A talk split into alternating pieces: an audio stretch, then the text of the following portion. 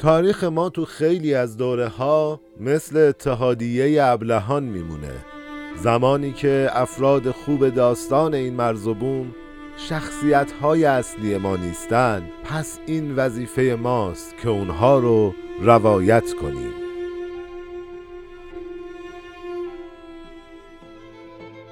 مرگا به من که با پر تاووس عالمی یک موی گربه وطنم را عوض کنم. درود به روح پاک همه شهیدان راه آزادی. درود به همه مردم شریف ایران.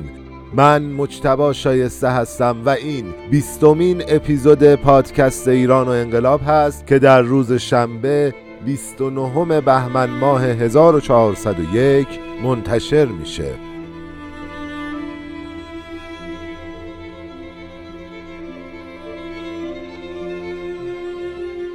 ملتی که از تاریخ خودش درس نگیره محکوم به تکرار تاریخه مطالعه تاریخ انقلاب های موفق ایران مسیر به ثمر رسیدن و تبدیل اعتراضها به انقلاب رو به ما نشون میده. ما با بررسی شرایط اجتماعی، سیاسی، فرهنگی و ژئوپلیتیکی ایران در سالهای قبل از انقلاب مشروطه و انقلاب سال 57 جمهوری اسلامی با درس گرفتن از تاریخ رفتار حاکمان و جامعه رو مطالعه می کنیم تا ایران رو در مسیر توسعه قرار بدیم.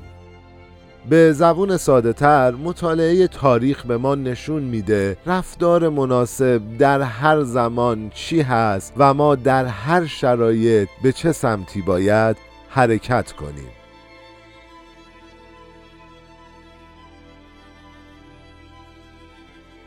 خب تا اینجا ما شرایط حکمرانی، سیاسی، اجتماعی، فرهنگی و ژئوپلیتیکی قبل از انقلاب مشروطه رو روایت کردیم.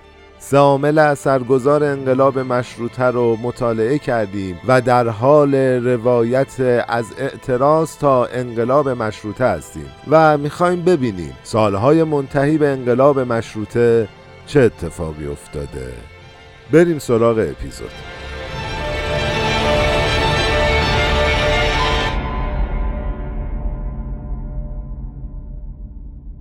اپیزود قبلی ما مجموعه ای از پایان ها بود. ما توی قسمت قبلی تونستیم بخش روشنفکرها رو با سرفصل از اعتراض تا انقلاب ترکیب کنیم و علاوه بر این که اون بخش رو با سرانجام مبهم ملکم خان تموم کردیم به پایان پادشاهی ناصر شاه که با ترور اون توسط میرزا رضای کرمانی انجام شد رسیدیم. و توی ادامه روند اعتراضات تا به ثمر رسیدن انقلاب مشروطه سراغ جانشین اون و کسی که در نهایت مشروطه توی دوران حکومت اون تصویب شد اومدیم و قرار وقایع حکمرانی اون رو بررسی کنیم. و اون شخص کسی نیست جز مزفر شاه قاجار.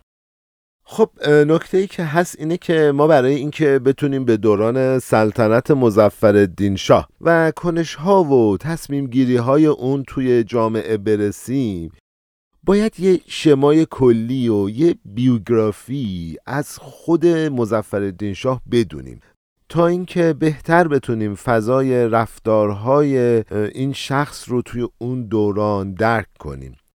از اونجایی که کتاب ایران بین دو انقلاب اشاره خاصی به این قسمت نکرده و خلاصه یه راست رفته سر اصل ماجرا و نوع فرمان روایی و حکومتی که این شخص کرده فکر کنم بد نباشه که ببینیم اصلا شاه جدید چجور آدمیه و چه شکلی به سلطنت رسید. توی ادامه موضوع روند شکلی و انقلاب رو بررسی می‌کنیم. مزفر شاه پسر چهارم پادشاه درگذشته یعنی ناصر شاه بود. دو تا برادر بزرگتر خودش که به ولی عهدی هم رسیده بودن توی بچگی میمیرن.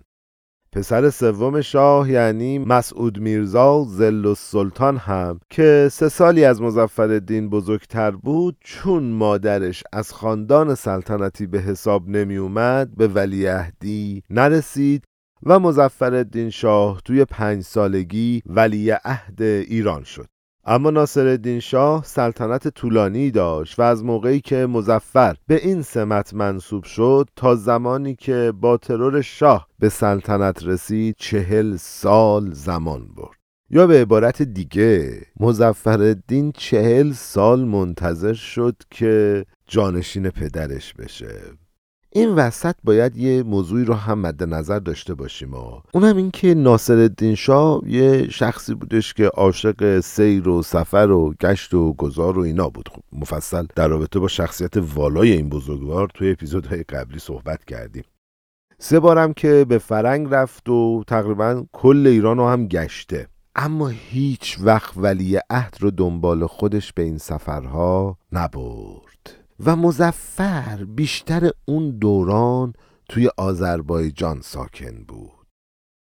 خب توی پرانتز بگم دیگه ما تو همون اپیزودهای اول به این موضوع اشاره کردیم که توی حکومت قاجار رسم بر این بوده که ولی اه حاکم آذربایجان به حساب می اومد و تازه بعد از رسیدن به پادشاهی بود که می اومد به سمت پایتخت و و به مقر حکومت می رسید. خب پرانتز بسته برعکس شاه پدر شاه پسر خیلی دنیا دیده نبود و اهل سفر هم نبود و تقریبا از آذربایجان هم خارج نمی‌شد. اما از اونجایی که می‌دونیم دیگه ناصر الدین شاه توی مملکتداری و حکومت همه تپه های ممکن رو فتح کرد توی تربیت و آداب فرزندداری هم سنگ تموم گذاشت و اونجوری که باید و شاید نتونست کسایی رو برای تربیت و آماده کردن پسرش برای پادشاهی انتخاب کنه.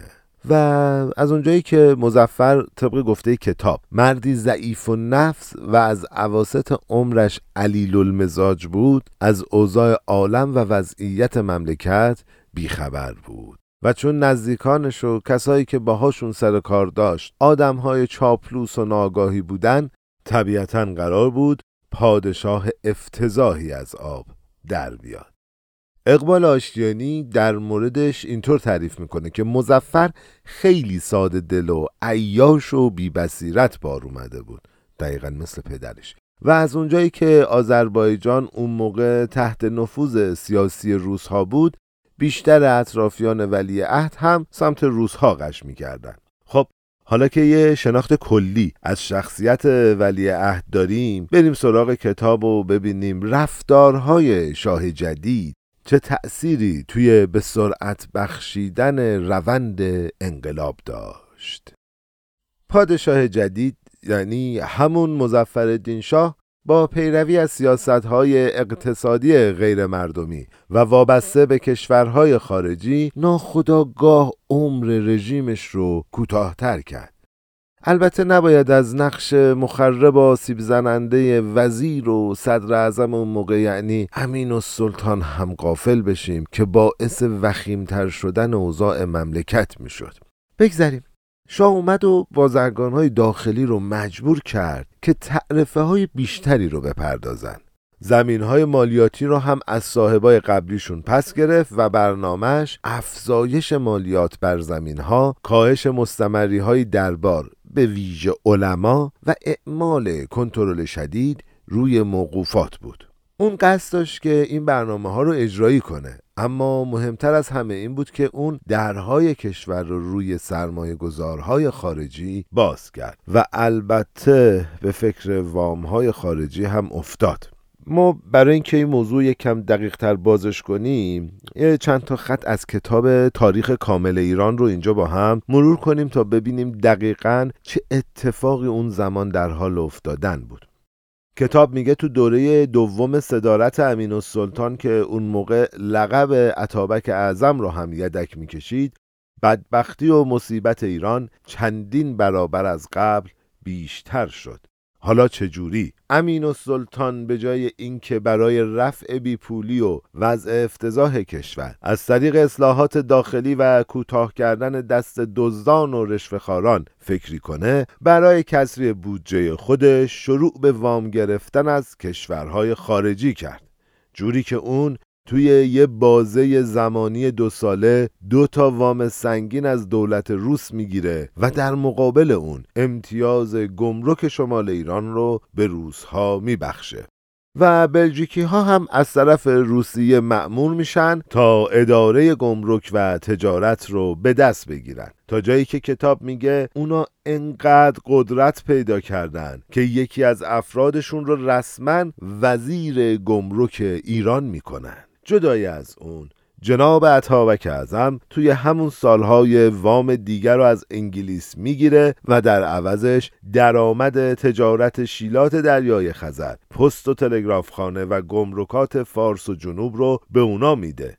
در نتیجه مهمترین راه درآمدی دولت که باید ازش برای عمران و آبادانی کشور استفاده کنه به دست انگلیس میفته اما نکته اینجاست که اون پول و وامی که ما در ازای مهمترین منابع کشورمون به کشورهای دیگه واگذار کردیم خرج پرداخت مواجب مفتخوران دربار و دو سفر بی نتیجه شاه به فرنگ شد و ریالی از اون پول به خیر و صلاح مملکت خرج نشد. چقدر این چند خط برای ما آشنا بود. واقعا بگذاریم. حالا برگردیم سر کتاب اصلی. جزئیات این وام ها رو میایم از کتاب ایران بین دو انقلاب روایت می‌کنیم. شاه که تصمیم گرفته بود از کشورهای دیگه پول قرض کنه امتیاز انحصاری استخراج و بهره برداری نفت توی تمام ایالتهای مرکزی و جنوبی رو به فردی به نام دارسی واگذار کرد. اون امتیاز عوارض جادهی جدید رو هم به بانک شاهی بریتانیا داد و وامی به ارزش دویست هزار پوند از یک شرکت فرانسوی برای خرید تسلیحات نظامی گرفت. در نتیجه اون چون محل درآمدی برای باز پرداخت این وام نداشت سه میلیون پوند از روسیه وام می‌گیره که قسط و قرضهای قبلیش رو صاف کنه و در آخر هم برای درمان مریضی خودش یا به اصطلاح سفر درمانی به لندن هم 300 هزار پوند از انگلیس قرض گرفت. یعنی اگه بخوایم راحت تر بگیم از یکی پول قرض می‌گرفت قرض یکی دیگر رو می‌داد یه ذره دیگه خرج می‌کرد. دوباره از یک کشور دیگه قرض می‌کرد بدهی قبلی رو پرداخت می‌کرد دوباره خرج خودش می‌کرد. و همینطور امتیازها رو دونه دونه داد و مملکت رو به چوب حراج گذاشت. ای وای. بگذریم. اون توی همین موقع ها برای ایجاد کارخونه هایی مثل آجرسازی بافندگی راه اندازی شبکه تلفن تهران و برقرسانی به خیابونهای اصلی تهران، تبریز، رشت و مشهد با شرکت‌های اروپایی چندین قرارداد بست و برای تضمین پرداخت وام و امنیت سرمایه های خارجی همونطور که گفتیم شخصی بلژیکی رو به ریاست کل گمرک کشور منصوب کرد. اما با همه این چیزها که تعریف کردیم مزفر شاه تلاش کرد یه سری از محدودیت ها و سختگیری هایی که توی دوره پدرش یعنی ناصر شاه اعمال شده بود رو کنار بذاره و سعی کنه یه سری تغییرات و اصلاحات رو انجام بده که فکر کنم که یه موسیقی بشنویم بعدش بریم ببینیم که اینا دقیقا چه تغییراتی بود و چه کارهایی انجام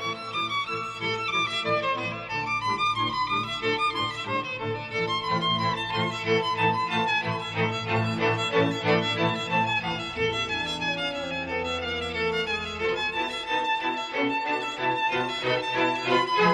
you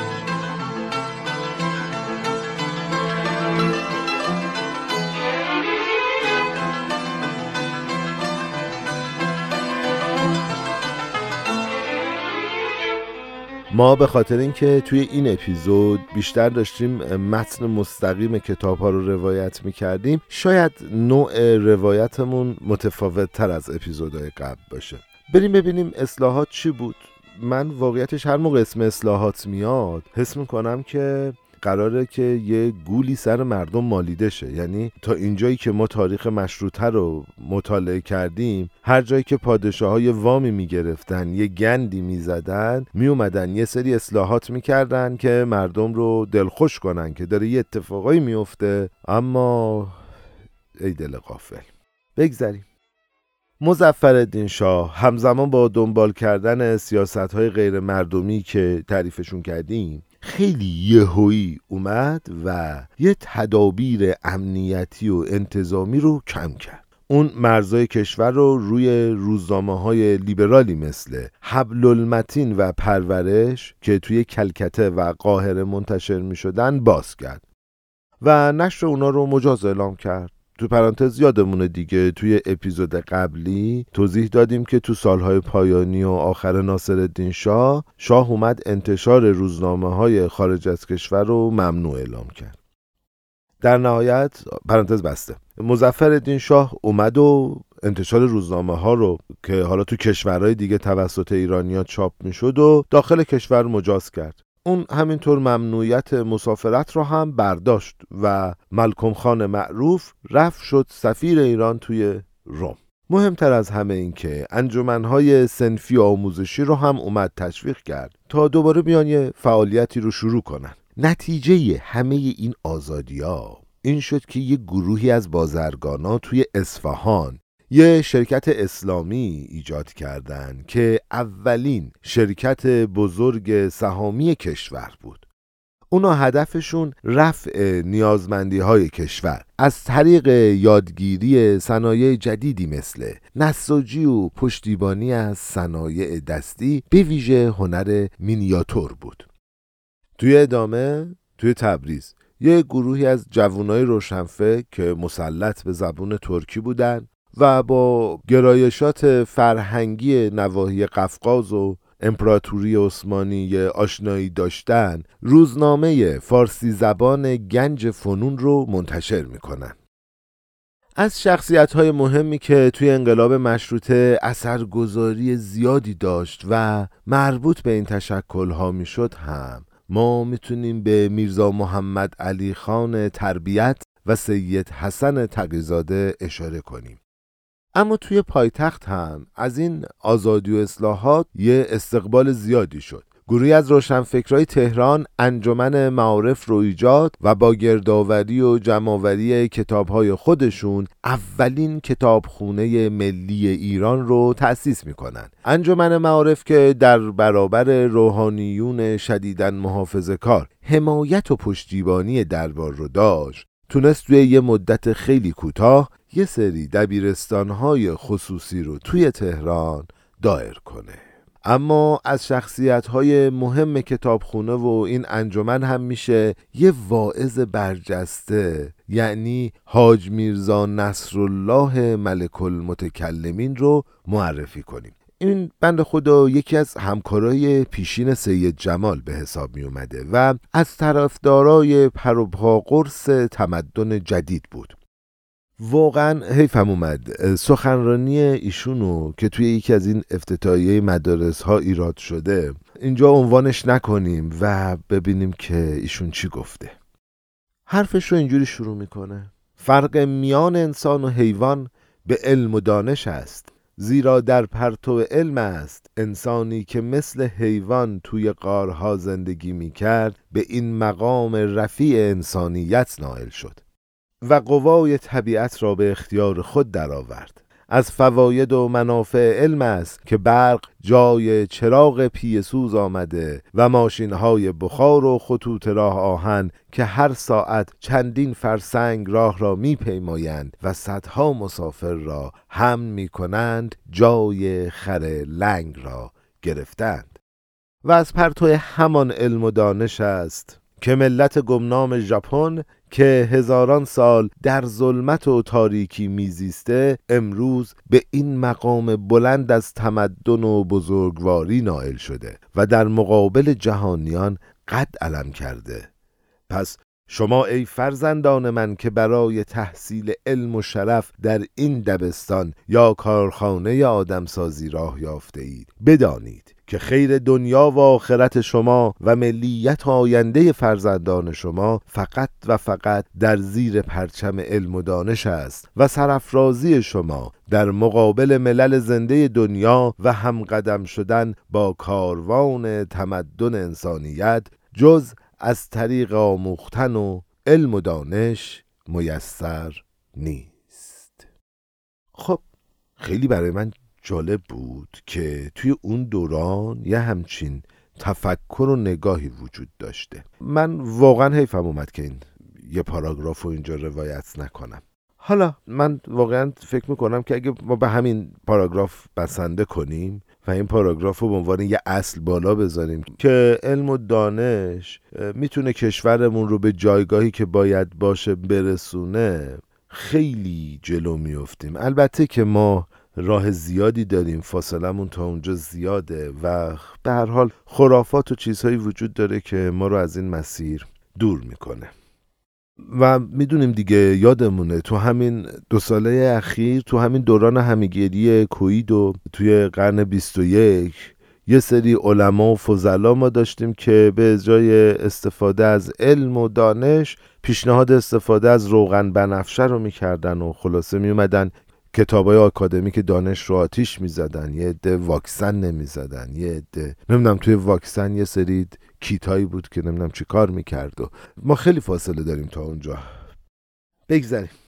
چقدر این داستانی که امروز ما روایت کردیم برامون آشناه؟ چقدر ما به تفکر و افرادی که اینجوری فکر می‌کنن و این دقدقه ها رو دارن توی ایران نیاز داریم. من فکر می‌کنم که خیلی حیفه این اپیزودو با این سخنرانی تموم نکنیم و باید بگم که ما تو واقعا پرتو علم و دانشه که می‌تونیم از این تفکرات پوسیده و احمقانه که هنوزم توی خیلی جاها دیده میشه عبور کنیم و کشور رو به آبادانی و سازندگی برسونیم. ما توی قسمت بعدی قرار داستان جدال و مقابله مردم با مزفر شاه و سرعت گرفتن جریان اعتراضات تا انقلاب رو با هم بررسی کنیم و امیدواریم که توی اون اپیزود هم همراه ما باشید.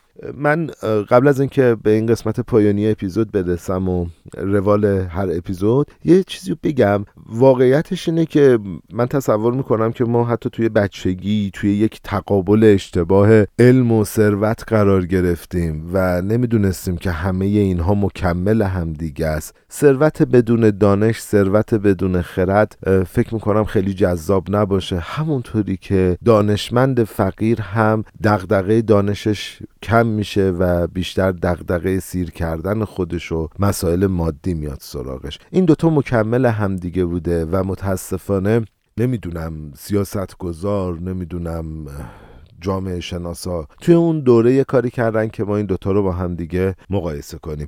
بگذریم. من واقعا ممنونم که ما رو حمایت می‌کنید ما رو به دوستاتون معرفی می‌کنید. راه های ارتباطی ما همونطور که می‌دونید at sign ایران و انقلاب با Q در تلگرام و در توییتر هست. ایمیل ما رپداکو at sign جیمیل dot com و ایران و انقلاب at sign PC هست. و واقعا متشکرم ازتون که ما رو حمایت مالی می‌کنید. واقعا عدد اصلا مهم نیست. ما انرژی می‌گیریم از اینکه شما ما رو حمایت می‌کنید. ما زمانی که برامون کامنت میاد و می‌بینیم شما ما رو به دوستاتون معرفی کردید خوشحال میشیم. به خاطر اینکه ما هیچ تبلیغاتی نداریم و این روند رو به رشد شنیده شدن و subscribe شدن توی کانال های انتشار پادکست نشون میده که شما چقدر به ما لطف دارید و از ما حمایت می‌کنید. اینم بگم که برای حمایت مالیمون عبارت صفحه حامی باش پادکست ایران و انقلاب و توی گوگل search کنید. همون لینک های اول می‌تونید ما رو پیدا کنید. برای توسعه و آبادی ایران. به امید فردایی بهتر خدا نور خدا پایان این شب سیاه و سوت و کوره.